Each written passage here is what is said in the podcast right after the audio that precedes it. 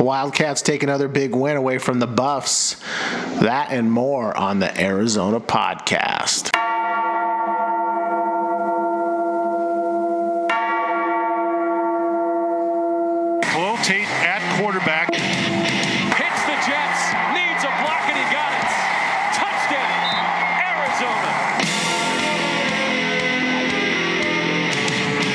Police tackle 14 for Arizona.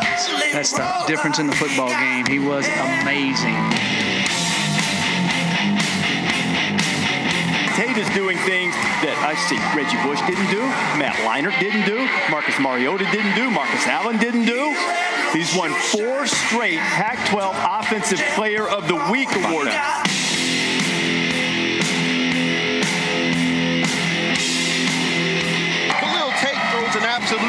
Absolute strike.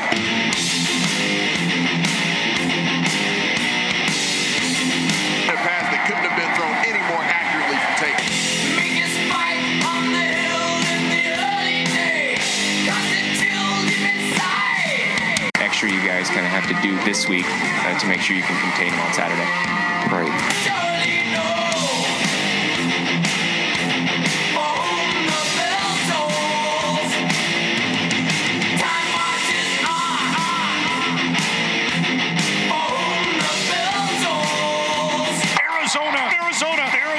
Arizona, Arizona, Arizona, Arizona. Welcome back to the Arizona podcast.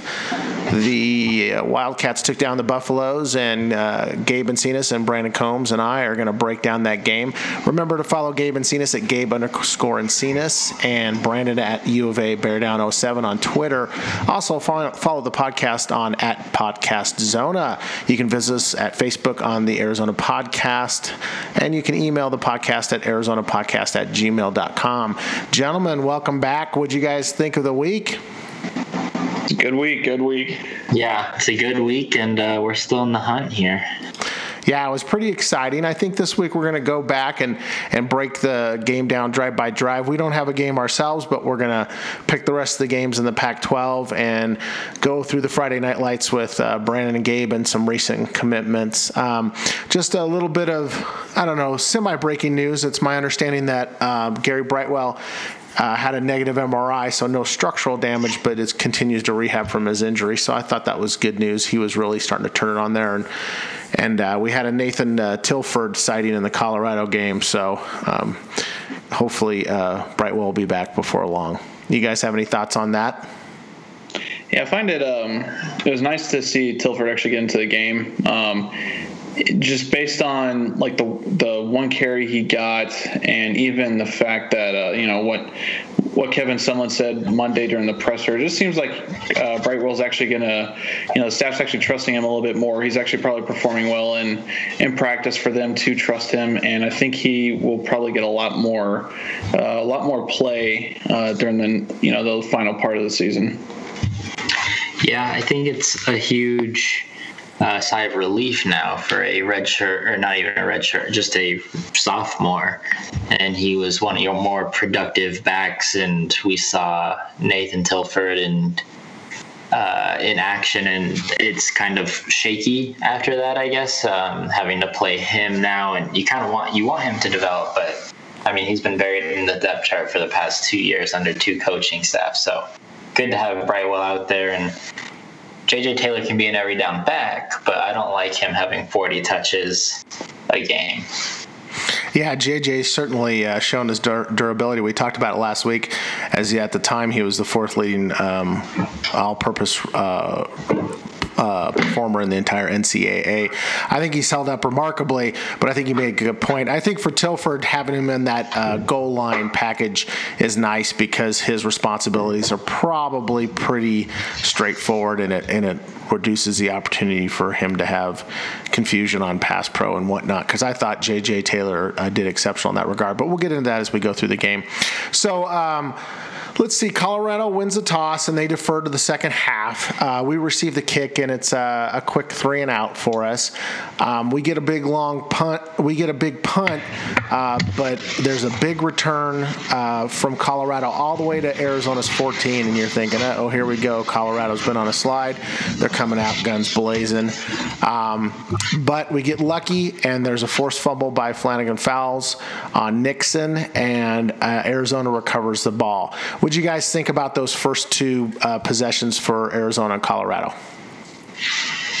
Yeah, that was terrifying. Just, I mean, I, I didn't think much of the just three and out. I mean, you you want to at least get a first down, and you don't want to just stop your momentum the very first drive and be given the ball up in 45 seconds of real time or even just game clock. And then once they hit that return, then it's just uh, just kind of felt like a reverse Oregon, where it's just uh, this is going to be a big letdown game. But then Demetrius, he's been turning it on this season, definitely starting to look like his sophomore, half juniorish self. And so that was really big for Arizona to get that ball back and start a drive.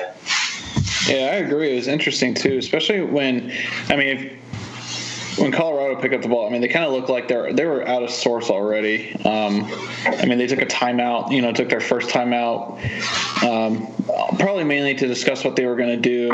Um, but still, you know, you don't want to burn a timeout that early in the game, like at all.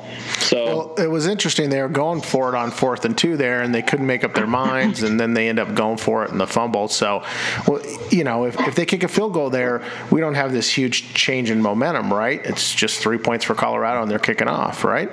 Right. So yeah. that guess I mean it wouldn't have made a difference in score, but like I mean, obviously with how the game ended. But I mean, you never know. They could have definitely had the momentum. But like Gabe was saying, excuse me, I mean, DFF definitely looking like his old self again, and it's actually really nice. He's he's definitely been turning it on ever since the Houston game, really. Yeah, I uh, I tweeted out on my my non podcast uh, Twitter handle um, that there was a bad coverage play by DFF, and it's funny. Gabe mentioned like you know kind of that between his sophomore and junior to the senior year, trying to. I couldn't decide how long of a period I'd I would put that it's been that Flannigan Fowles has been underperforming. Has it been a year and a half? I couldn't really nail that down. So uh, regardless, it's nice to see him playing with aggression and, and playing well. I was kind of thinking about his his style, and I, am curious to think to what you guys think from his position versatility. He's like long and lanky, so you'd think he'd be a better coverage guy, but that's really not a strong suit. He's a little bit better and more of like a spur than a bandit role coming downhill and hitting people. I, I think it's strange for his body type. W- what do you guys think about his skill set? But with that, sorry, you can go again. Yeah, no, I was gonna say I think I mean yeah he's a lanky what six two maybe two ten? I'm not sure. He might be a little smaller in weight uh, but yeah I, I was that's exactly what I was gonna say. He is more of kind of a downhill guy I think. It, yeah when, when it's I don't know with him it's just like if he has to make a decision sometimes and he's in open field and kind of trying to break down a defender or break down a ball carrier it, it just doesn't end up well a lot of the times. And then we saw Houston in a lot of his junior year. He just lets guys get behind him, and so yeah, I, I agree. It, it is odd that you know you would like to see him in a spur role or kind of a more aggressive downhill blitzing kind of guy, but um, I mean, really, I guess he could play. I mean, the safety positions are all somewhat similar to an extent. And I think a couple of players have said that before. I think that was back when Isaiah Hayes was in there and they were kind of throwing guys around with Scotty uh, back and forth. But it is interesting to kind of see how Demetrius has kind of played over the last three years, really. Yeah, interestingly enough, I mean, yeah, I agree. He's definitely very he's extremely effective coming downhill and stopping the run or even stopping a uh, a screen pass. But I, I, have to give him credit where credit's due. Like ever since really the Houston game, he's been borderline lights out when it comes to coverage. Like not a whole lot of guys are catching balls. Even if the ball's anywhere near his body, he's able to get those those lanky arms in there and rip it out or disrupt the receiver a little bit, and then you know the balls drop. So I gotta give him credit where credit's due, though. Yeah, he certainly has broken up a lot of those those short uh, range passes. Um, so we get the ball back, and Arizona is punting the ball pretty quickly again. I think the the the point that we need to take away from this isn't just that it was two three and outs, but Colorado actually gets some pretty significant pressure, and Dylan Klumph pulls back the punt, takes a step to the right, and then runs up the field and booms a 53 yard punt with a fair catch by Blackman. So, you know, I, I think that this is a real critical point. Obviously, the fumble was a big momentum switcher, but if he would have either heard the kick and shanked it or, you know, run into the back of his own player as, as the uh, Colorado pressure was coming, obviously that could have pretty dramatically changed it. I thought it was a real veteran move, calm, cool, collected. What do you guys think about that sequence? I was a little. I'm not even gonna lie. I thought it's like a like you said. It looked like a reverse Oregon. It was like, oh no, and then he just went zoop and then stepped up and boomed it down the field. So I was just like, oh, okay, that's a lot better than I thought it was gonna be. And I was, yeah, I mean, for a punter, like they don't get much. They don't get much credit for a lot. They don't get credit for a whole lot of things, but I think he should get credit for that move for sure. Yeah, I mean, like or I mean, one very much like Oregon, where it's frustrating when you recover a fumble at what the the what yard they were at the six yard line when they recovered the fumble, stopped Colorado and they were on their way, and so kind of frustrating to have to punt there when you know you've got some momentum on your sides and you're not really able to do much, and then yeah, just a smart play right there by Dylan to have his hesitation or sidestep, whatever it actually was, and yeah, that was a he got a good piece on that one. So you're still you're still wanting a little bit more at this point, but nonetheless, considering how Colorado had already returned that punt, you got the turnover, it was still in a decent spot. Yeah, I mean he's ranked seventh in the Pac-12 for net punting, so it's not like he's, you know, that dry Arizona air has delivered all of its promises, but uh, it's a huge step up from last season and his consistency, and I, I think he does deserve credit for for that play in particular. I thought it was pretty savvy, senior grad student uh, vet type move. So uh, Colorado uh, starts at their 34, and they have a pretty methodical drive down the field. Um, and eventually, uh, KD Nixon runs a ball in for eight yards over the right hand side. He gets kind of leg whipped on the thigh. Um, as he's getting tackled into the end zone and goes off the field. And, and if, if I'm remembering correctly, at that point, that was kind of the end of the, the effective play of Nixon for that game. Did you guys have thoughts on the performance of the defense on that particular drive? I mean, I couldn't blame them really. Um, there were certain instances it just seemed like um, I don't know, like they they're you know they're the Colorado was using Jawan Winfrey actually pretty effectively throughout that drive. I, I remember that very distinctly. Um, you know they were they were having his routes go just beyond the sticks that and you know Montez would do a quick pass out and you know they're getting first down. So.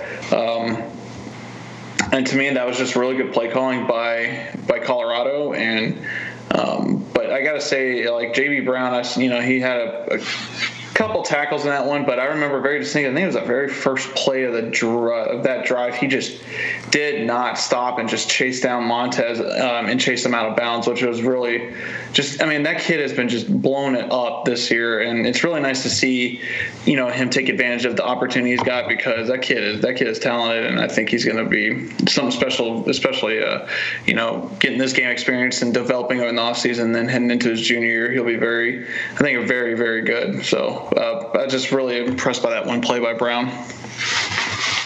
Yeah, not too much from me here, but just you kind of. It's an 11 play, 66 yard drive, and so you kind of want at least something to have some sort of stop on defense. You, they were just kind of getting. It seemed like what not exactly whatever they wanted, but they were able to move the ball pretty effectively. They were able to get their second and longs into third and manageables, and their first downs. They were able to move the ball. So at this point, it's still only seven nothing, and it could have been a lot worse. So still, still not a good feeling though. At this point, I do remember that.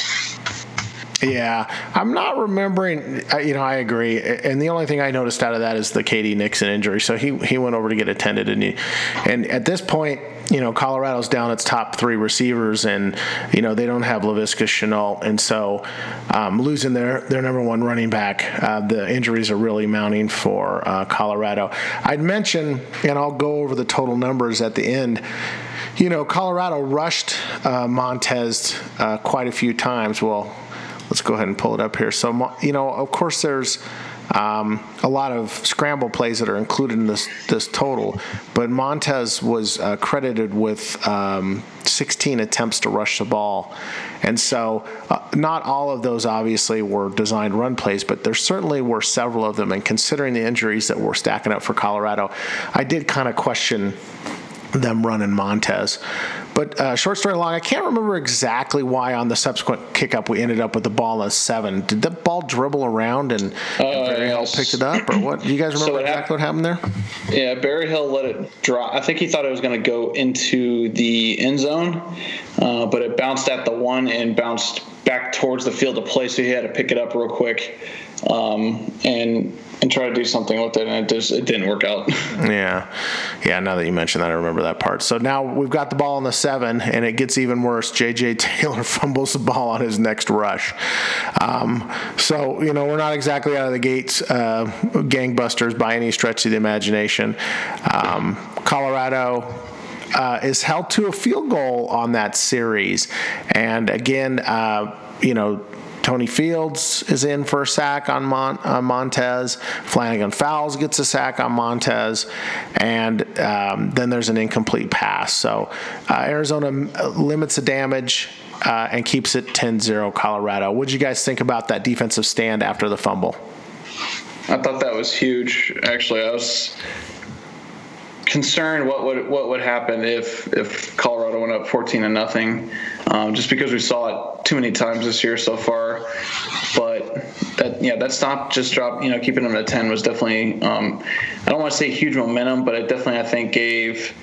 Um, the team a boost of confidence, like okay, we stopped them. They only got three. We're still in this game. This is no problem. So, yeah, I thought that was that was huge. Yeah, I mean, and it started from the very beginning, from what I remember, but a lot of Arizona's better defensive plays or pass rushes really just came from Montez. Just I, he, looked very much like Herbert, where he just didn't feel comfortable at all, and he would just kind of flush out or just try to make something happen on his own. And maybe it was good coverage. I know. I mean, the defensive line always had a good jump. It seemed like every play almost, but just for Colorado one to not run the ball as much, especially when you're on the seven there. Montez just looked like he was just I don't know. He just looked out of sync and not comfortable at all in the pocket. It was a little dirty there, but it, I mean, it was super encouraging to give up the ball in the seven after Colorado just scored seven, and now you're just holding them to a field goal. So again, it could be a lot worse. You feel a lot better, and like Brandon said, if the I mean, we've seen this team go down fourteen nothing or are big early in games and you know they kind of don't show up for the first half and then they finally start to make something happen in the third and fourth quarter. So it's good to see that they were able to limit that damage and you know you see arizona start to climb back eventually Yeah, speaking of getting back into it on the very next possession, uh, the Cats uh, pretty much march right down the field. J.J. Taylor has a 15 yard run. Uh, Sean Brown uh, has an 11 yard pass. Bryce Wolma has a nice 17 yard. Um, you know, little uh, tight end flare that he takes down the field. That was a real nice play action pass there. And then uh, J.J. Taylor gets a pass for 12 yards. Uh, Cats are marching down the field. They throw a screen pass and score a touchdown, but not. And Cody Creason gets called for holding. You know, I think it was a pretty fair call. Um, we'll talk plenty about how the calls went in this game, but it was disappointing. I, you know, Creason didn't need to make that hold, but I think from his position, he was he was trying to get his assigned guy. He really didn't couldn't see J.J. Taylor and realize that he was already clear. So, you know, it's one of those plays that happen in football. I, I didn't make too much of it. What'd you guys think about uh, that that series up to that point? I thought that it to me it reminded me very much of uh, that second quarter drive or the the drive that Arizona had to end this, the first half against Oregon and score that touchdown. Um, it was very methodical, a lot of you know a lot of just chunk you know small chunk yard play, setting up third and short, um, and then just keep marching down the field. And then yeah, that that uh, that run by JJ like around the outside, and then you know the touchdown, and then of course you know there's laundry on the field, so oh goody, here we go. It's gonna be hold. Um, I thought that it's kind of. I agree. I see why the refs, and I, I just want to talk about this a little bit. But I just want to see. I saw the refs. You know, I see why they they threw the flag because, like, yes, he did have a grab of the of the Colorado player, but the, the player didn't try to disengage until JJ was like a few yards beyond him. So, and it's kind of nitpicky to me. But at the same time, I could still see why they threw it. But excuse me, I thought it was a good drive overall, and I thought that you know it was very important for uh, Arizona to get points on the board. So at least they did that. Yeah, for me, one, it was good to see Bryce Wolma with a catch. We've really have not seen any tight end action. He has three catches for 30 yards this season. And so really just has been a non-factor in the offense. Really hasn't really been on the field at all. So good to see him get out there. And then I think, yeah, kind of nitpicky with the hold perhaps, but I thought, I mean, it would, it, it would be fair. I mean, if that were Colorado, if that were happening to you know, JB Brown, I would want that to be called, I suppose. And then we see Lucas with a big leg for 49 yards. So getting back on the board, down one possession now. It's, it's in a good spot now, early in the second. Yeah, um, Tate didn't do uh, Havrisik any favors uh, on either this drive or the final drive of the first half with uh, his, Oh, that's right. his classic uh, I'm going to scramble outside the tackles, uh, run to the sideline, and then instead of launching the ball out of bounds, I'll just run out of bounds and drop seven or eight yards to make things more difficult for my kicker. So that was the last play before the kick, and I, I find this to be an incredibly frustrating behavior by Tate. I do not understand it in the slightest. Why does he not toss the ball out of bounds when he's literally running out of bounds? This isn't a questionable grounding, is he between the tackles type situation. He runs out of bounds laterally with I the ball that. and loses yards. It makes me insane. I remember when it happened. I think I remember seeing Gabe tweet out like no sideline awareness, and I think that's pretty much what it is. Like he's busy looking down the field, not really paying attention to where he is on the field. Um, and then before you know it, he's freaking running out of bounds. Like that's a that's a possibility. I'm not exactly sure if that's what it is, but that's just kind of my take on it. Yeah, I mean it's just super frustrating. We've seen this since like his very first start as a true freshman against USC. And I mean, sure, he's to date what he's probably had 15 starts now at this point, maybe less. I'm, I'm interested to see that number now. Um, but I mean, that's still just something that is pretty much just inexcusable just as a quarterback and just knowing where you are and what needs to get done, especially on a third down right there where you're already at third and 18. Nothing's going to happen. Got to throw out, and then you put yourself in a fourth and 25 at the 31. But luckily, Lucas has been coming through lately. Yeah, so let's see here. Uh, college uh, football reference for Khalil Tate by year. They list games. I don't know if they qualify these as starts. Um, so seven games is freshman year, 11 is sophomore, and nine is junior. That can't be right, though. So, So that must he be had- all he had- participation games. He had one start as a freshman. He started every game after Colorado last year. Yeah, he it sounds started like seven ish. Yeah, and then he started every game but one this year. Oh, yeah, because he didn't start UCLA. So he might be he might be hovering around 15 starts right now. I was told there'd be no math.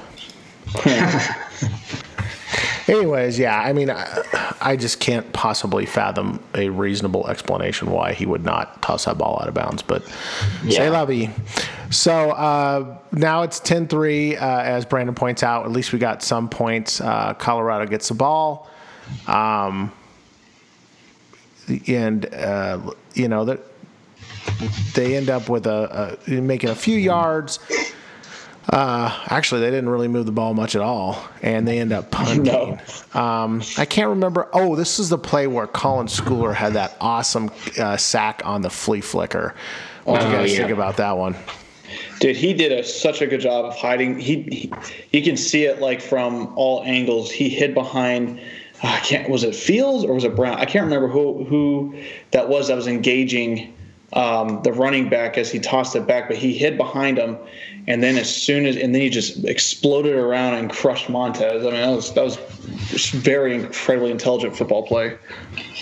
Yeah, and then probably not so much of a great football play by the running back, whoever that was at the time, because at that point you see Fields or Brown or whoever that was screaming right into the backfield, and then he even has like just a terrible. I it, it was just a terrible He had to like throw the ball over another player's head to get it back Yeah. to Montez. It was a weird. I- It didn't. It looked so disjointed. Yeah, yeah, it did not did not look clean. So at that point, I mean, sure, what what down was that? That's second down. Yeah, I don't know.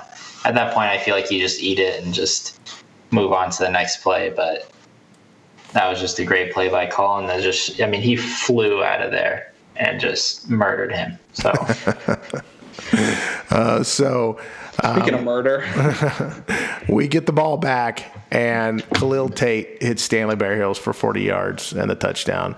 Berryhill comes back for this ball. It's way underthrown. Makes a great play. The defender's hanging all over him. E- Even even the refs in this game recognize that that was pass interference, and um, and the Cats are, tying the game up. I, I thought it was just an exceptional um, play on the ball by Berryhill, um, and, and credit to Tate for putting the ball out there for Berryhill to go get listen, if this is underthrown and the defender intercepts it or it goes incomplete or we don't get a call, you know, we're not super jazzed up about Tate lobbing up that ball short. Um, but that's kind of his MO and you take, you know, you, you, you get what you get and you live by the sword, you die by the sword. What'd you guys think? So I thought, um, well, I mean, it was it was actually actually pretty decent play, other than like the throw. I mean, he he threw a 50-50 ball because I think uh, he knew, you know, I mean, if you throw those types of balls up, it's it's I'd say about a ninety eight percent chance you're going to get a PI called, DPI called, especially since the the ball's hanging up forever. The receiver's just kind of watching it and not paying attention to what the DB is doing, and then the DB is just like all over, usually all over the place. It gets there way too early. So I think it was an overall great play by Khalil and a great play call. Um, and then just, I mean, Berryhill did a great job adjusting and coming back for the ball and getting that 40 yard touchdown one handed with the uh, DB all over him. Um, but I just want to go back real quick to the Colorado, like the end of the Colorado drive. You know, speaking of, mur- I mean, Scotty Young murdered Jay McIntyre. Oh yeah, that was the concussion catch. Yeah. Oh yeah. Great point. And I keep seeing this on Twitter, and I and everyone's right. Mike McIntyre seems to have a habit of get putting his son in, into harm's way, um, and this is just another instance of that. Um, but I remember also thinking at the same time, I'm like, man, if Scotty didn't didn't hit him like that, like this would have been like a third and 23 uh, conversion for a first down, and that would have been a killer. But I have to say that was a great play by Scotty, even though even though you know great football play. Um, and unfortunately, you know, Jay, little McIntyre got hurt with it, but like it was still a good play. Yeah, I mean, I don't think there's anything wrong with you know striking the receiver in the air. It just happened No, to no. flip him, and he just came straight down on his head at that funky angle. And this is his second uh, concussion, and I I could be remembering this. I know, I know he failed the concussion protocol in this game, but I forget where his other concussion was. It was in a you know a, a non-Arizona game, obviously, and so I was kind of watching it, but not watching it with the same intensity. And I thought he came back in that game. And I remember commenting to my wife, I'm like, this kid's had pretty recent concussions, and I think he played. That's the problem when these guys play through their concussion and don't give themselves adequate time to rest. Then they're prone to subsequently more concussions, and it can be an even bigger setback. So this is one of those those uh, instances where you can actually hurt your ability to come back and contribute to the team by pushing it when you're coming back from these types of injuries. Uh, what do you think, Gabe? Yeah, I mean, really, there's nothing else that like, it's not like it was an ill will play, and I mean, you can't do anything when the receiver takes his feet off the ground and you're already in a football move to make a play. So just kind of an unfortunate series for um, Colorado there. But yeah, I mean, it's definitely. I, I feel like a lot of people felt like Rich Rod rushed a lot of guys back, and you know, yeah, you want your guy, your best guys on your field, but at the end of the day, you've got to get your guys your rest that they need so that they don't have any setbacks. Well, I think it's interesting you mentioned that. You know, we've talked about guys who've kind of moved up to the, you know, the the depth chart, whether by necessity or by performance. And but I do feel like someone really has more of an all 22. I mean, Rich Rod paid a lot of lip service to that, but I felt like he didn't deliver it. And I, you know, the way that someone rotates the defensive line and the secondary, and you're seeing a lot of different guys coming in and out, with the exception, I think, of J.J. Taylor and his workload, you could make an argument that someone's really taken the opportunity to give uh, a lot of other players time and subsequently not only develop the the depth, but to protect those players from a from a wearing down standpoint. I don't know. Am I overstating that? No, I think that's No, pretty think- fair. I mean, Yeah. you see on defense, he's rotating corner. Like you see Azizi Hearn almost just as much as you know any other corner out there. He's mixing out all of his safeties, uh, linebackers. You, you kind of see Pandy here and there, and then D line. They've got some depth down there, and so. Yeah, you're seeing a lot of mixing in, and even receivers too. There's a lot. We saw Thomas Marcus a few weeks ago. Trey Adams, I think, has gotten in there. So Dixon. I mean, Yeah, yeah, Drew Dixon's got uh, in. Drew Dixon got in for Oregon, so Uh, yeah, I mean, Jalen he's- Bailey has been he's in. really uh, mixing it up there. And yeah, I Rich Rod would always say he wants like 20 to 25 guys on each side of the ball that can play, but would really play maybe 15 or so. I mean, those guys were playing all 60 minutes for sure. and only recruit five of them. So, um, anyways, um, so game's knotted up. Colorado gets the ball.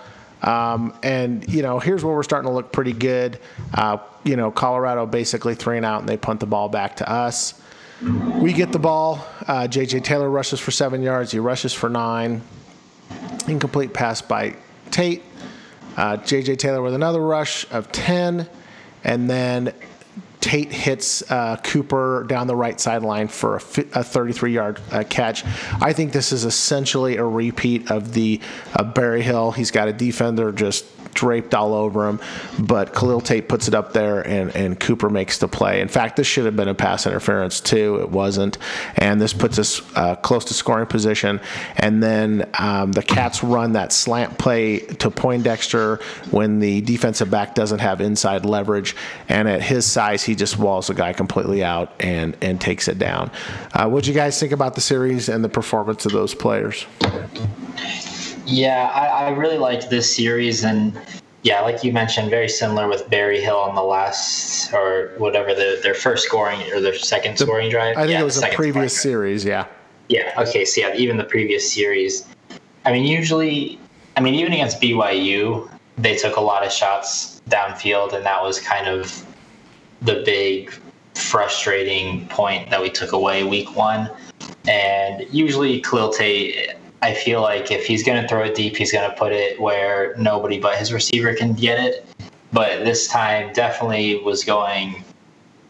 I don't know, just underthrowing them, or just I don't know, just didn't have the best placement that night. And you know, I mean, it's up to Berryhill, who's what five nine, and Cooper's maybe five eight, and they're coming down with those balls one on one situations.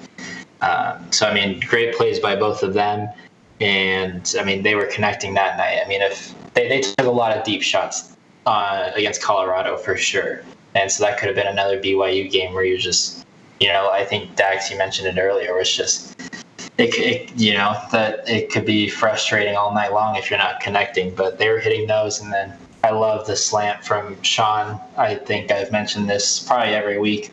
I hate the end zone or the goal line fade. It's just a very low percentage play, but uh, unless you have Sean on the little dude, but I mean he's so big, he was just shielding off that receiver. There was no help from an outside linebacker or a safety over the middle. That was just an easy score for him. Yeah, it wasn't JJ Arcega Whiteside badass, but it was pretty close. What'd you think there, uh, Brandon? I thought that was good. Uh, I mean, you get two really no, sorry, three really big runs from JJ throughout throughout the uh, the series, and you know, you're like you, you know, that's when I started getting the feeling. It's like, man, this might be another kind of like Oregon performance. Um, and then my man, Devaughn Cooper. I've been saying it all year. I've been saying it like before the season, like he's going to break out, and this was. He just keeps showing why I I you know picked him to break out and the kind of playing you know playmaking ability I, I knew he had. Uh, you know, he busted a really nice, good slant across the middle for 19 yards. Um, I, and he almost he almost broke that one. Um, I remember it was a very, it was a shoestring tackle that that that tripped him up. Another than that, I think he would have been gone. Um, and then yeah, that that catch by him, one handed, with again someone draped all over him, um, was just outstanding. Like uh, that one, I thought was still placed in a pretty good spot for the most part. Like what slowed Cooper down, I think, was the the DB all over him. But you know, I thought that was just a good play by Khalil and and Devon throughout the whole time, or sorry, throughout the whole play. And then um, yeah, like Sean, that that was just unfair. Like he just literally used his frame, boxed the dude out, and you know, owned him. He was like, "This is mine," and and nice touchdown by Sean. And you know, once again, he was incredibly efficient in this game, much like he was against Oregon. So, yeah, Sean's becoming that that red zone threat that I think we all were hoping he would become. Well, uh, the glory didn't last for long, so Colorado uh, gets the uh, the kickoff, and they actually ran the ball like out of the superficial part of the end zone there, and they only made it to the 11. So I'm thinking, great, here we go. Uh, but they pretty methodically drive down the field. Uh, Montez uh, hits a couple long passes, um, and they get down, and uh, Arizona had been using a lot of a zone to kind of throw off Colorado's uh, crossing routes, and and really mixed up the zone and the man coverage in this game. But they go into zone, and uh, Kyle Evans leaks out on the the Texas route. And um, he is just completely wide open. I'm not entirely sure really who had responsibility for the coverage, uh, but whoever it was was nowhere to be found, and he walks into the end zone. Um, obviously, a disappointing performance um, after we had scored. What did you guys take of, uh, of that series? So this was the drive where Scotty got hit on. Honestly, should have probably been a personal foul on the uh, Colorado receiver. Um, just for him leading, you know, leading with his crown of his helmet and everything like that. Scotty did a nice hit up against the, you know, with his shoulder and everything.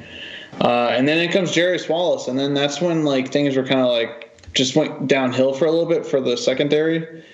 He just has not played well the past two games. Uh, I mean, there's a reason he's not out there.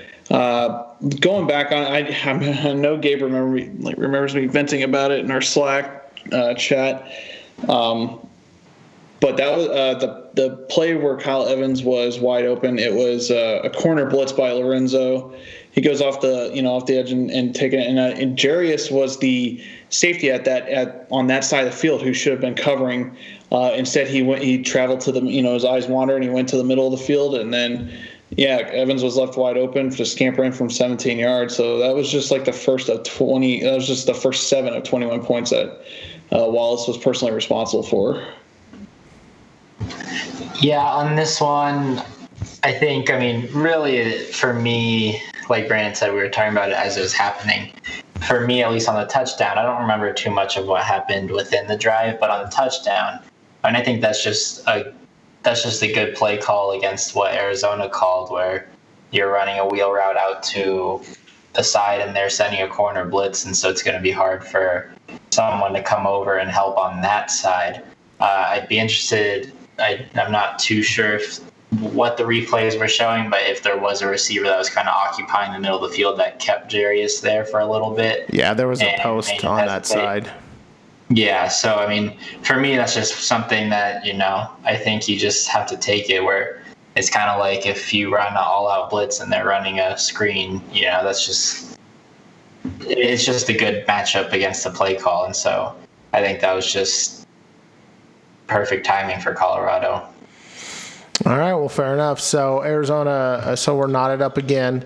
Um, Arizona gets the ball back, and um, you know we we uh, we get the uh, ineligible. Um, player downfield on the first play, but that hasn't haunted us as much as it did earlier Classic. in the season. Yeah, so I I think we're getting our timing a little bit better.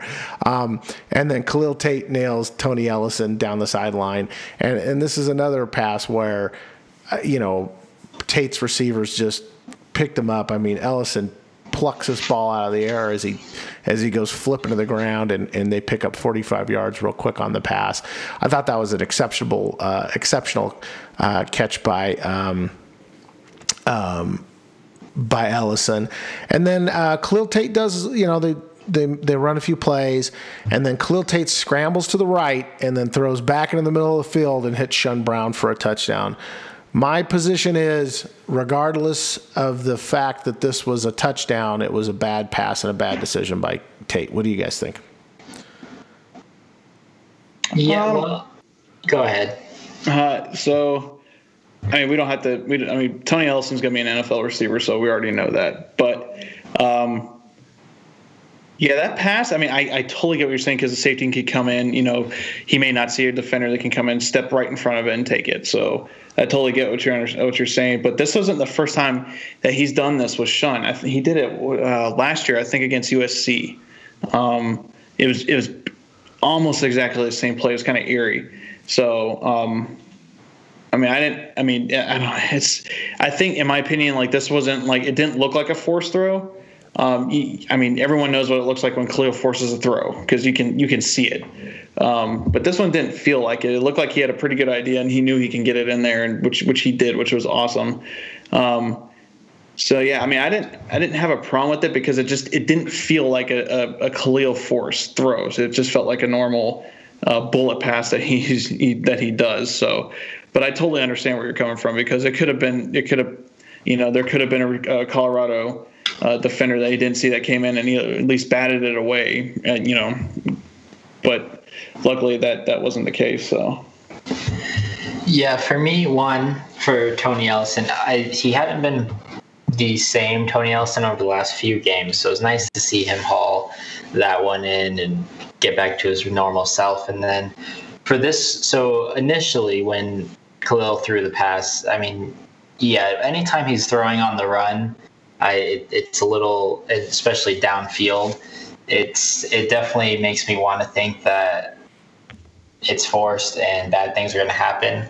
But this one, it didn't look very bad. But then Dax, I saw that you had tweeted like the end zone uh, view of that, and I was like, golly, that that that was pretty tight. And I don't know, that that is a pretty ballsy throw to make, and I mean he got it in there. But I feel like a safety definitely could have just come right in and swooped on that and come in with a return. But you know, definitely a throw that I I would not like to see a whole lot of. But I mean, at the time, I, I thought nothing of it. But once I saw that end zone view again I, earlier this morning, I think, man, that yeah, that's definitely a throw where it's like, man, I think he got away with that one.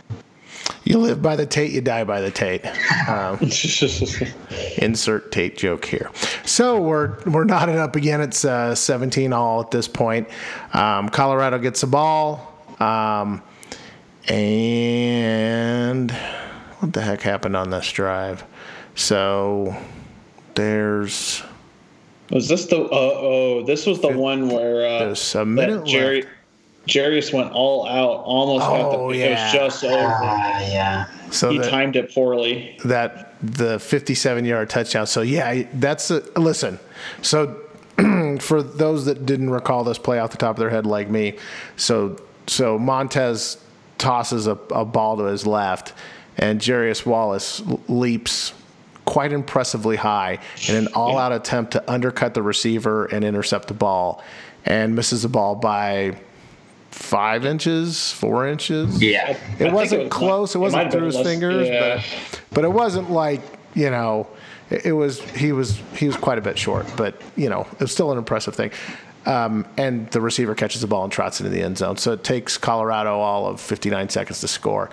Personally, I am completely okay with this. I would rather he play on his toes than his heels, and I, w- I prefer the aggression to that. But I mean, you know, they call them safeties for a reason. Uh, what say you, gentlemen?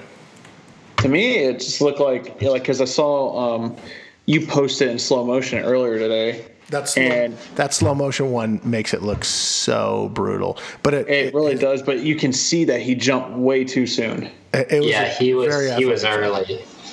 And Yeah. that's if he if he would have timed it perfectly. Oh, that that was a pick. There's Yeah. no doubt. But yeah, he was just uh, just just like I mean a split second too soon. And it's just it just I remember watching it in real life and I was just like I was like oh oh oh oh. Yeah, yeah. You're like interception. Oh no No, way! maybe not. As the other guy gets the ball and runs off. Yeah, it looked the- way closer than it did in slow mo. That's the, what what the second or third time that's happened to Jarrius this year. I honestly can't. I can't happened it happened against UCLA. Did it? I remember that. Yep. I, this one is pretty vivid in my mind, but I don't remember those. Um, and so, anyways, um, so now Colorado's uh, up uh, 20, uh, 24-23 because oh, because we missed the extra. Didn't we? We missed the extra point Yeah. too, previously. Yeah, that was that. Pollock. Yeah. So, um, anyways, uh, Arizona gets the ball back, and there's 25 seconds left in the game, and we get a delay of penalty call on a change of possession, and it frickin' makes me nuts. At this point of the game, it's so critical. Mazzone's done this on several times with Tate on a change of possession. They know the new clock rule is they don't get the full time; they just reset the play clock, and you don't get that additional seconds. So it drives me nuts that him and Tate haven't figured this out this late in the year. I, I just think it's sloppy. And then Tate, right after that, immediately runs out of bound with his frickin' same knucklehead move we talked about earlier in the um, podcast. So at this point, I'm like, well, we're not going to get crap out of this drive. Um, but I was wrong because they call a little uh, check down to Shun Brown as Colorado goes into prevent mode, and he scampers down the sideline for 21 yards. And then uh, Havrisik kicks a 55 year old field goal. I thought it was a, a, a very impressive salvage uh, and execution at the end of the game. Uh, what'd you guys think? Who kicks his back? See, yes, yes. But now I'm also thinking maybe the key, if you want to hit a 49 yard field goal or further, is to have Khalil Tate run out of the out of It's like a fantasy field goal kicker. You want him to kick farther so you get more points. it, it sets him up to to kick it further, and he's just going to make it now. So I think if Arizona wants some guarantee, if you at least want three points, you need Khalil Tate to run out of the uh, sideline. It's like a it's like a lucky rabbit's foot. What do you think, uh, Brandon? Yeah, I mean, like it, it was like I think Gabe mentioned earlier in in the you know in this in the show. Like it's just it's nice to see Lucas Havrisik back out there. He's got his confidence back, and he's nailing those you know 49 plus yard field goals that we all love, and you know can and we can like I honestly. Uh, that first one, I was like, okay, so Havrisik's been out there. Something he must have shown something, and boom, he nails it through. I'm like, okay, I got I got my confidence back in him because he he missed those during the earlier in the season, and then when he hit the 55 yarder, uh, yeah, it was it was really nice to see, and I'm, I'm actually glad he was out there like knocking those through again. Yeah, he definitely had a good game this game. So uh, that's the end of the second half, um, and uh, Colorado gets the second half uh, kickoff because they deferred, and the it turns out the refs were wearing the same colors as Buffalo. They were both in black and white, and it really showed on this next drive. The Arizona Wildcats had 12 penalties for 129 yards. Meanwhile, Colorado had five for 52 yards. You know, there's plenty of instances in here where I think some of these calls are legitimate, but there was plenty of uh, calls that were not called on Colorado, and the disproportionate nature of it, I, I think, was you know pretty Pac-12 ref.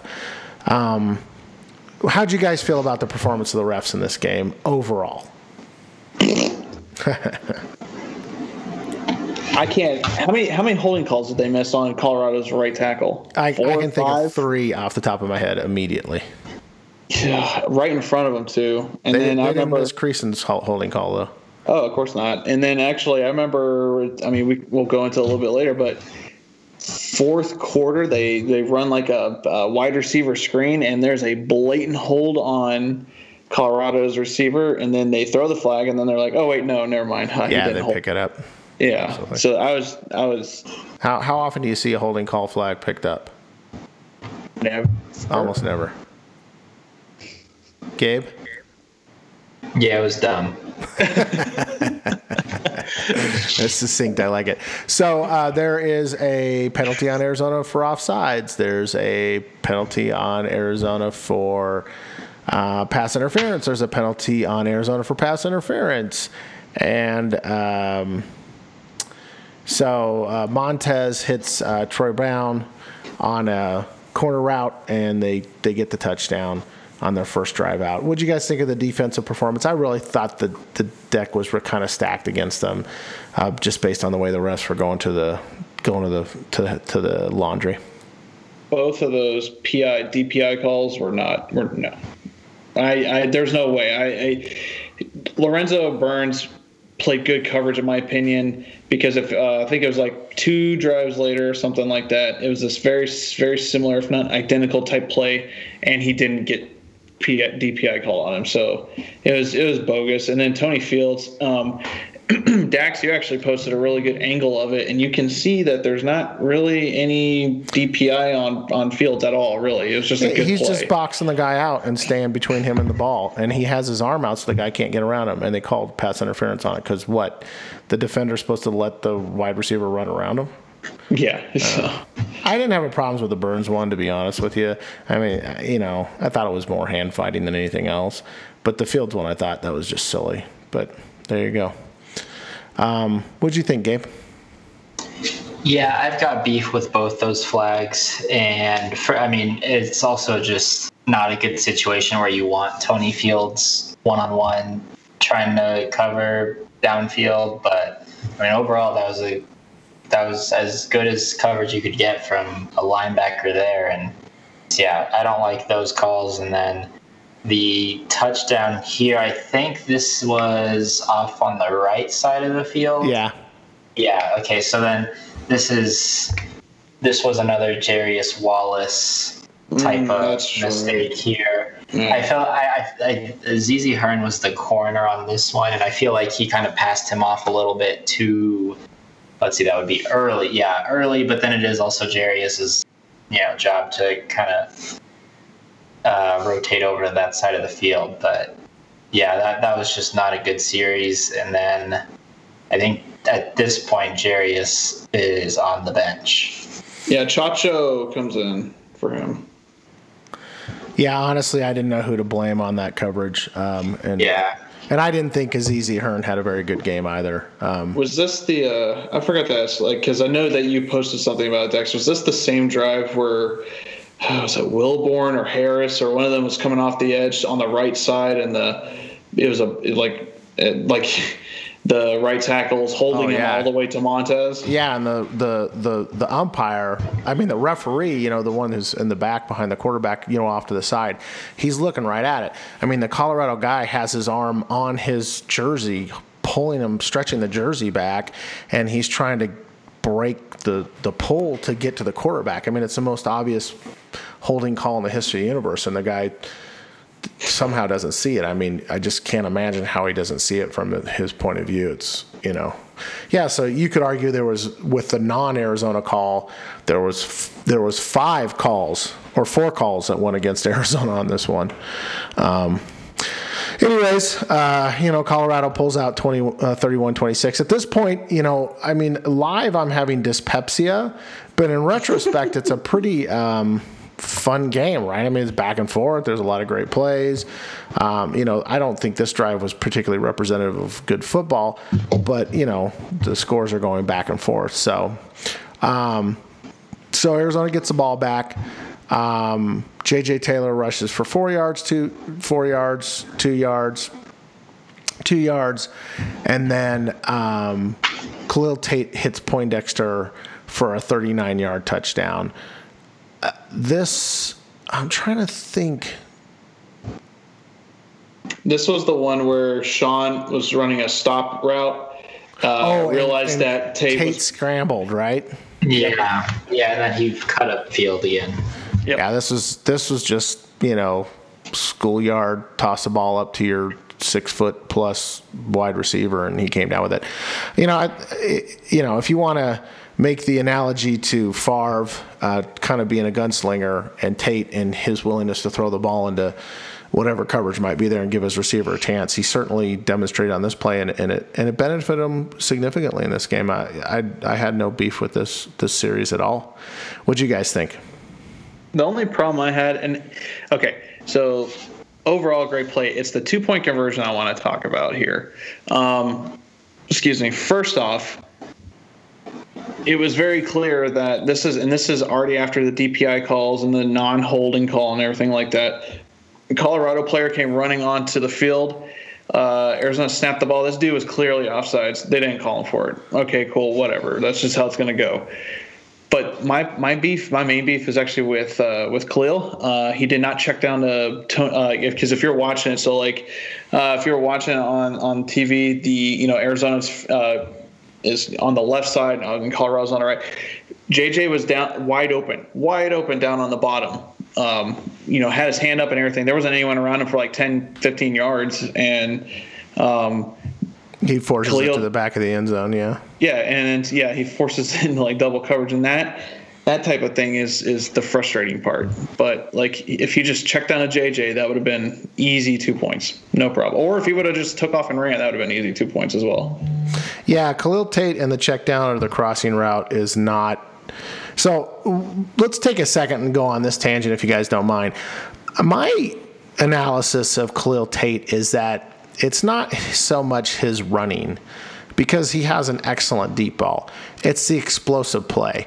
And Khalil Tate's going to get frustrated. He if if he is in a situation where he has to take multiple four yard plays, he is going to get frustrated and throw it down the field in a double coverage. He cannot take four yard gains you know, down the field. He, he is not going to nickel dime you. And so it's the explosive play that really drives Khalil Tate's success. And when he has them, whether it be through a long run or a long pass, then he wins. And when he doesn't, then there's turnovers or three and outs. Uh, that's my take on Khalil Tate to this point in his career at Arizona. What do you guys think about his performance? Because I, I don't think his angle, uh, you know, obviously he set a record 300.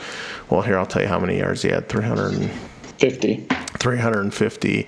Uh, and, you know, he was one of the highest. He has two of the f- three highest rated NCAA college quarterback ratings this entire season. Did you guys see that tweet from the U of A staff? Yeah. Yeah, I mean, I, I saw that and my, my jaw hit the floor. I couldn't believe it. So, what do you guys think about Tate as it relates to that cockamamie theory?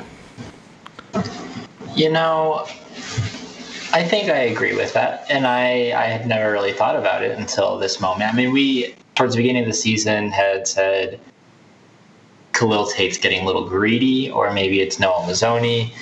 But I do think, yeah, he is a guy that kind of lives and dies by the deep, or not even just the deep ball, but just the big play, and that's what kind of opens up his game. Um, and not even, not even so much with the running uh, this season. I think you had mentioned it, or you, you mentioned a lot of things on Twitter, Dax, and one of them was that you know JJ opens up so much more as well, and so I think you know the success of JJ has definitely helped him as well. But yeah, I definitely do think that he is a you know he's he's going to chuck the ball deep. He's probably going to try to force a throw in there and and get a, a big gain on the play. And we haven't seen so much running, but last year definitely. I mean, that was his bread and butter, where he's just ripping off long runs, and that just opens up his game. So I do think that he does have a bit of that.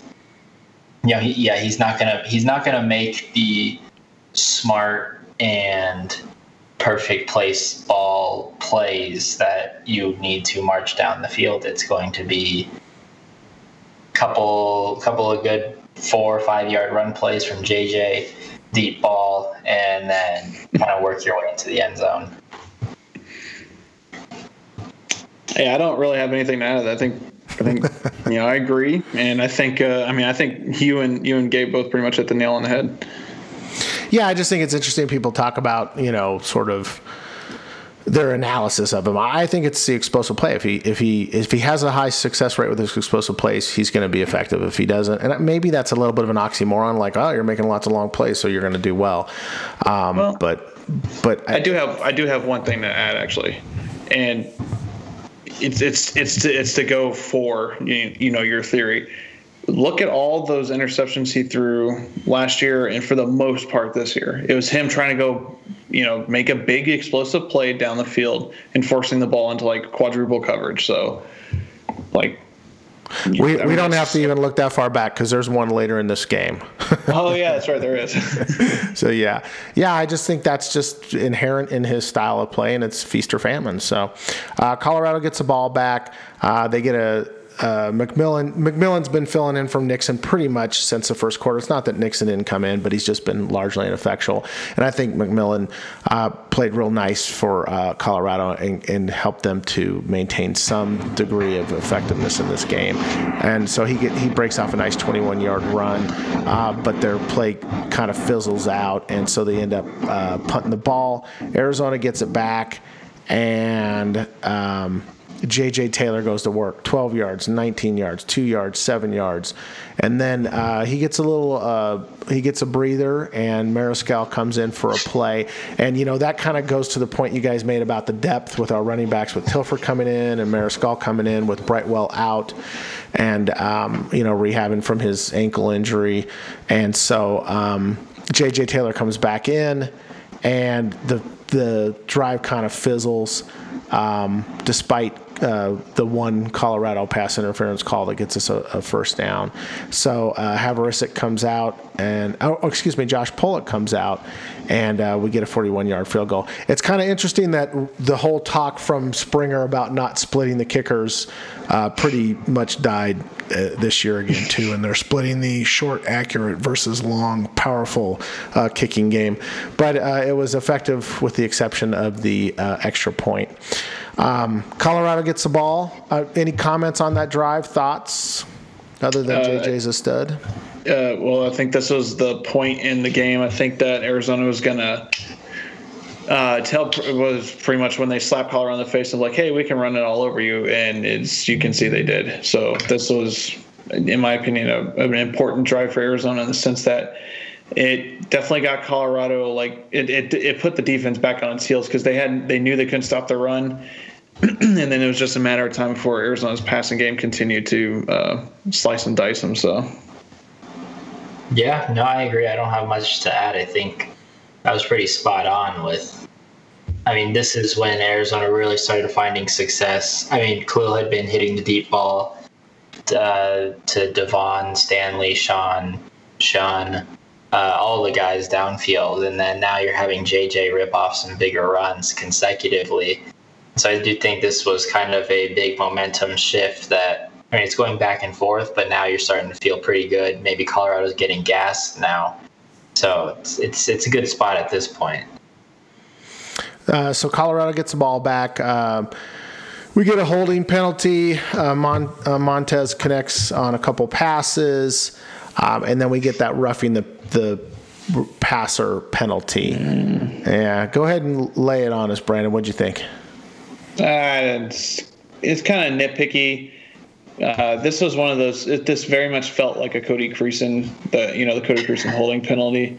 That it was just. I mean, it was like I have seen more egregious hits at a later time, you know, than than JB got there, and then than in other games and not get called. Does that make sense? I think I said that very confusingly. So let me backtrack. No, no, you said it. uh, You know, Okay. You've seen worse roughing the passer calls, Thank more you. egregious More- behaviors, more egregious, more egregious behaviors that that weren't called. Oh, Actually, I see what you're saying. Yeah. than than than what uh, JB did.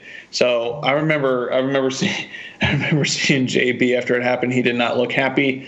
So I mean, yeah, it was just nitpicky. What do you think, Gabe?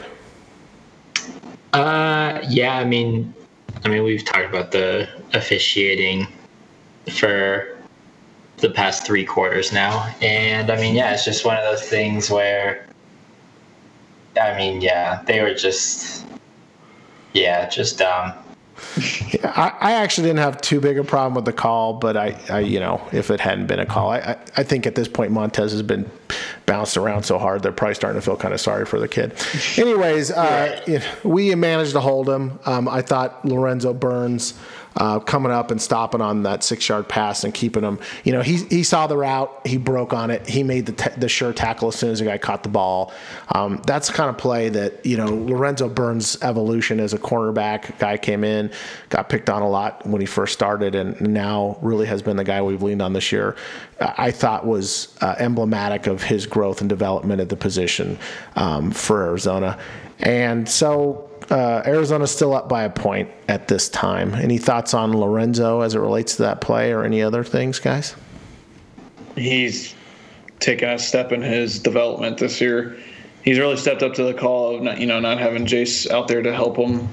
Um, yes, I'm not saying that the other corners don't, but it's just easier with Jace just because of his experience and and the style that Jace plays with. And actually, you can you can even see it that Jace has even rubbed off on Lorenzo. He's definitely playing the same type of style. It's actually like kind of Jace is out there just like an inch shorter.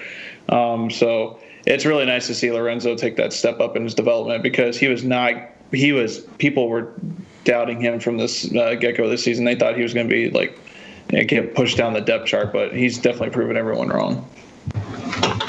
Yeah, people thought Tim Huff was going to going to be the number two corner pre Jace Whittaker injury, sitting out, whatever his issue is right now. But yeah, just good play from Lorenzo all season long so far. Yeah, if you would have told me at the start of the year Jace Whittaker would have been out this many games, I would have predicted worse uh, worse things for Arizona for sure. So uh, we get the ball. Uh, JJ Taylor for three. Uh, JJ Taylor for nothing, and then Khalil Tate uh, pulls a ball on the RPO, and we've seen him run a lot of RPO where he, it's basically a handoff or sort of a sideways scamper or a few yards, and he just for the first time all season he turns on the Jets and and number 35 for Colorado. I don't know what the name of the linebacker was. I mean, he's a pretty big kid. He's he's certainly not um, fleet of foot, but um, you know he you know instinctual, solid tackling. The guy had been having a nice game, and Khalil Tate just beats him on the angle. And I thought, wow, it sure is nice to have Khalil Tate back. And this was on third and seven. I thought that was a really critical play. And it certainly gives me a lot of optimism for the team and Tate's performance from a running standpoint going forward. What do you guys think about that specific play? Yeah, I liked it. And like you said, there's been many times where you can definitely tell it's an RPO, but Tate just gives it off to Taylor or Brightwell uh, a few games back. And so here, I mean, he has had the ankle injury, and it is noticeable when you go back and just see the play that we've seen in the last two weeks compared to Utah and Houston and I don't know any other Every, games. every, he- everything in between. yeah, pretty much. And so, um, yeah, I, th- I think for him, it's just he's not going to do it as much as he did last year, obviously. But now you're at least starting to get a bigger threat out of him, and that's going to open up the offense some more. I loved it. It was like watching. It was like going back. It's like a kid on Christmas. You know, you get that excitement from last year. You know, and I, I remember watching it, watching it, and uh, it was like, oh man, that's a good run. And then like I thought he was going to go down, and then he just made that dude look silly. And I'm like, oh, okay, no, it's still going. And you get at that point, I got a little nervous. I was like, man, he, has, he hasn't run that much and gotten hit that much this year. What if he fumbles? And but he didn't. So it was it was like that's that was primo, primo Khalil Tate running. And then immediately after that, Khalil Tate hits uh, Cedric Peterson for 57 yards for the touchdown. So it, was a dream sequence for Arizona. Um, that catch, w- which was more, you know, yak uh, by Peterson, and just the way that the, he eluded the defenders on that play.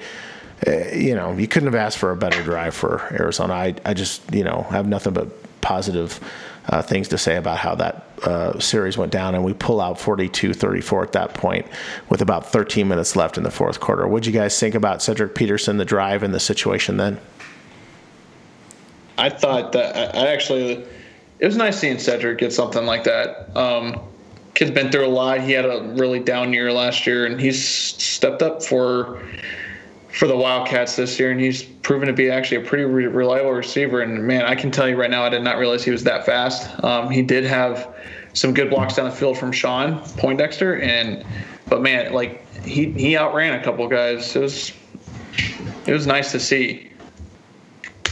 Yeah, for me, yeah, Cedric, he's always just kind of been, I mean, he's always just been a role player here and really just kind of a receiver where you wanted more out of him just at all times. I feel like every spring Rich Rod said that he was in the mix to be a, you know, in the starting rotation of receivers. And I think he broke his foot two years ago now, maybe last year. Uh, he, I mean, he's dealt with some injuries, but yeah, I was pretty impressed with his speed there, and he's actually come down with, or he has four touchdowns on 14 receptions this year, so he's been doing pretty well, just very quietly, I would say, um, but a good catch and run there, and Arizona is looking to be in good shape at this point. Are you feeling like going back to uh, their last touchdown where JJ was ripping off some runs now? You're really starting to feel some momentum shift, and Arizona's offense is really just starting to gas. Yeah, they're- it's clicking, and they're starting to gas Colorado. So um, Colorado gets the ball, and the personal foul. I can't remember that. Do you guys remember what that was, Brandon or Gabe? Which one? Uh, Colorado got the ball on their 25, and then they had a pass to Winfree for 17 yards, and then there was a, a personal foul for 15 yards. I can't remember, but that was pretty much the biggest part of that drive. Was that a hand? Oh, That was a hands to the hands face, to the right? face, yeah. Yeah, I remember. Apparently, it was on PJ and Yeah. not JB. Anyways, it was on the interior. I mean, he kind of had his hands up there, and they were putting pressure on um, on Montez on that play. They, and they he got crushed that play. I remember Montez got hit really, really hard.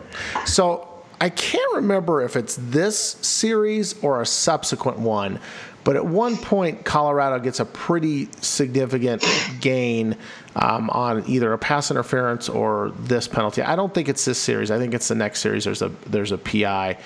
And um, Montez puts his ears to the west stands as the fans are booing the refs. Because at this point, there's been a million flags out there, and the fans Ah, are yeah. pissed off at every call. And then he puts his ears over to the east stand. And I thought, you know, that was pretty. Uh, I, I, I didn't feel too bad for um, Brandon Yor, Steven Montez, after his little showing there. Would you Would you guys think about Mon? Did you guys see Montez do that? And and what did you guys think about that? I did because I remember watching the play live and even um, even uh, a replay of it, and thought the same thing that all the Arizona fans thought that that wasn't. And then um, I have officially divorced Steven Montez after doing that stupid bull crap with his ears and everything like that. So it's no longer uh, You disavow. my it. yeah uh, disowned him. Uh, I'm just glad it took. I'm just glad Brandon is disowning him and off the Steven Montez train now. I will So- say I can't, I can't wait to talk about that penalty because I got something of, about what poor officiating can do in a game. All right, we'll get to that one. I, couldn't remember if it was that one or the other, but I thought that was pretty funny by Montez. I, I was at, I was fit to be tied on the refs at this point. Anyways, justice is served, and basically Colorado goes down and again goes forward on fourth. And you know they don't have a fumble here, but they um, they have an incomplete pass. Uh, Azizi Hearn, uh, to his credit, uh, breaks it up, um, and Arizona gets the ball, and uh, J.J. Taylor. Um, rips off a nice 13 yard run. Uh, Tony Ellison gets a nice little pass. And Khalil Tate, as we had alluded to earlier, makes a Khalil Tate decision. Um, he's rolling out and he sees JJ Taylor leaking down the sideline and he tries to float a ball to him. And two Colorado guys beat JJ Taylor to the ball and it's an interception there. Critical moment.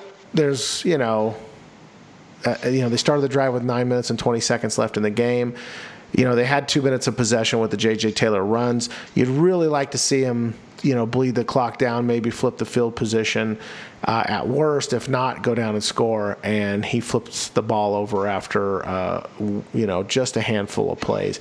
What'd you guys make of this uh, play? I know we kind of badgered uh, Khalil Tate, you know, analyzed Khalil Tate's play pretty heavily. this was one of those instances where I know we talked about it before, where instead of just stepping up into the pocket like he had time to do, he did that. Oh god, I hate that. That roll out, kick out, whatever the heck you want to call it, and like retreat like ten yards and then you know extend the play. I hate that. Uh, I hate. Sometimes I hate that because I mean, majority of the time it doesn't work, right? Right. Um, but like this, and prime instance or prime example was here.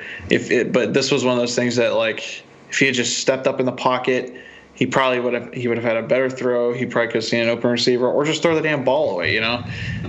But he, instead, he did that kick out rollout and then floated an interception down the sideline. So, um, Yeah, I would have been happy if he just ran out, out of bounds and lost yardage. Oh gosh. yeah. yeah. Sad but true. Any thoughts on that game? I mean, no, we've we've pretty much nailed it so far. Beat it to death. Okay. yeah. So Colorado gets the ball back, um, and uh, Montez hits uh, several passes in a row. Um, you know, he gets a 23 yarder, a five yarder, an eight yarder. And then here's that pass interference play. And then Montez, you know, baits the crowd. And um, Steven Montez tosses a ball up in the end zone on a nice long scramble. He really forces it in there. And, um, and Troy Young uh, snags it and returns it to the one yard lines. What'd you guys think of that series? Gabe, I'll let you go because I got a rant for this one. Oh boy. Um, yeah, I mean they they uh, get some big chunk plays there. They're starting to roll. I mean, they're in Arizona's territory after just a play. And then yeah, you have the pass interference and Montez just being a doofus. And then yeah, I I don't really remember seeing the. I don't really remember much up until like Troy or the play that ended in the interception. I don't remember much until like Troy Young just kind of comes down with it. Um, but yeah, I mean that's a that's a big stop for Arizona right there, and you have a chance now to really milk the clock out. And so this is just a good good little spot to be in for right now. And now I'm interested to hear Brandon's rant.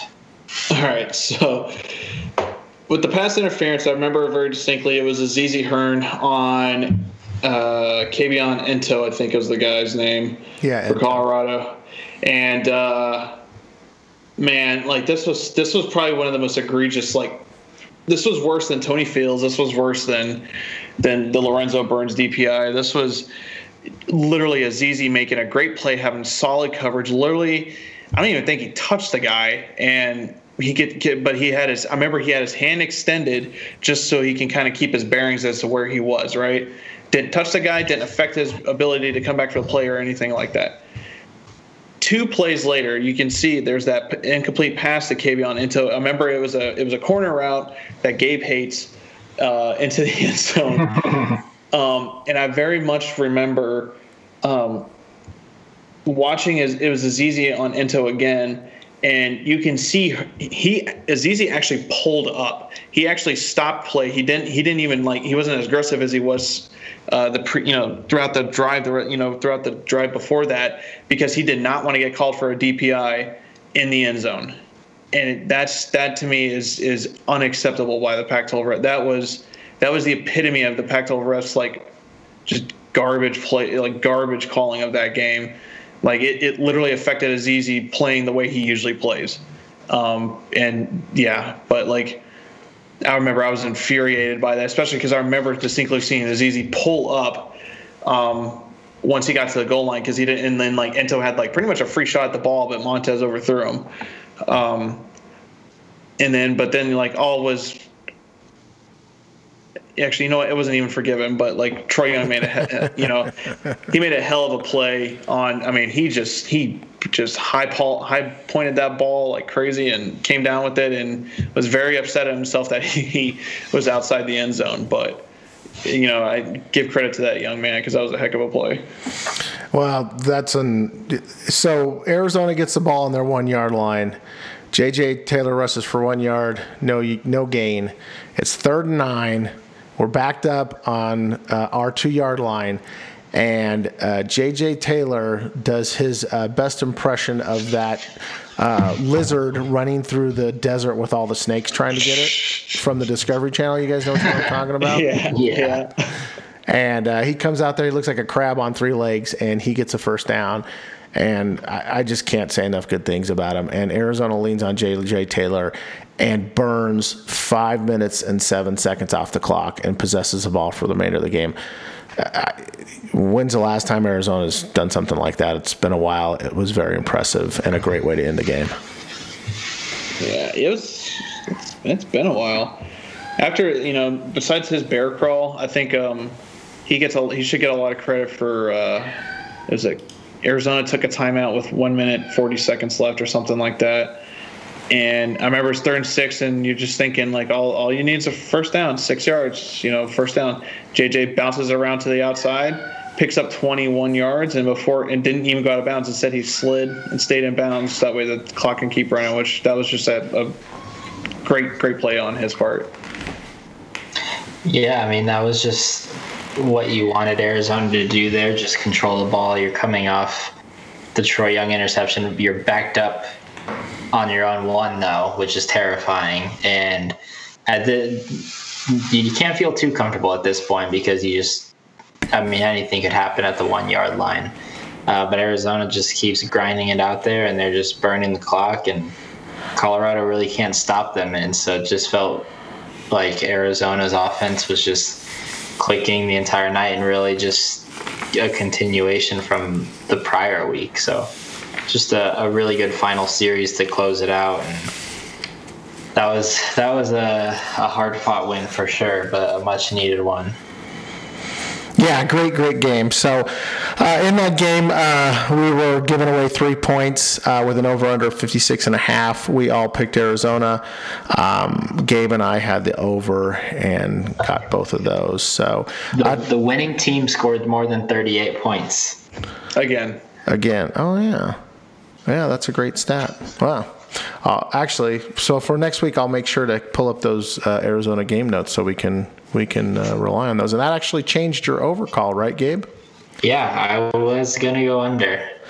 Uh, well, you've been tearing it up, so you're our leader in the clubhouse on I think against both against the spread and on the over under. In fact, your over under is almost almost at sixty percent, which is remarkable. Um, so other games that week, uh, unfortunately, uh, Utah succumbed to ASU. They lost uh, Ricky Hunley and um, Moss in that game, right? No, Moss got hurt uh, this week during practice. Oh, okay. So I, I predict, as you guys pointed out, give Utah time. I predict their their their time at the top of the Pac-12 South will be short-lived, and um, their end can come none too soon. Even though ASU won in this game, uh, Utah was giving up seven points in this game. ASU won. Um, I'm the only one who picked ASU, and the uh, 56 point over hit by two. So Brandon and I both hit the over. Um, UCLA and Oregon. Um, Oregon was giving up 10 points and 142 to 21. Uh, we all had Oregon in this game, and it was a push on the over under at 63. It came in right at 63. Oh Uh, wow! Yeah, pretty. There's two pushes this week. It was kind of trippy. We haven't had that for since I think it was the first first week of conference play. We had a push on an over under. Um, uh, Ferd um, going into UW. Um, the Huskies were giving up 10 points, so Gabe and I took Ferd and hit there. And shockingly, the over hit. But both you guys had confidence in it. And I did not, and uh, that was my loss there. Um, SC was given up sev- 17 at um, Oregon State. Um, it was a push there. Um, so uh, against the spread, we all pushed, and the under hit in that game. So Gabe uh, nailed that one, and Cal uh, was rolling uh, into Washington State. Um, the Cougs were giving up nine and a half and did not cover. Uh, we all had the Cougs, and shockingly, the over didn't hit. It was a relatively low scoring game. So, uh, but the Cougs survived uh, 19 to 13. Cal doesn't have any more upset magic that week. Um, so to this point in the season against the spread, I'm at 53 percent. Um, and on the over under, I'm at 49%. I finally dipped under my coin flip, which is disappointing. I'd been holding in there for a while. I was fading to the average. Uh, Gabe's leading the pack at 55% against the spread and 59% on the over under, which is amazing. Uh, you could make a living betting at 60%. And uh, Brandon, um, is at 43%. He's coming catching up to me and 46 on the uh, over unders.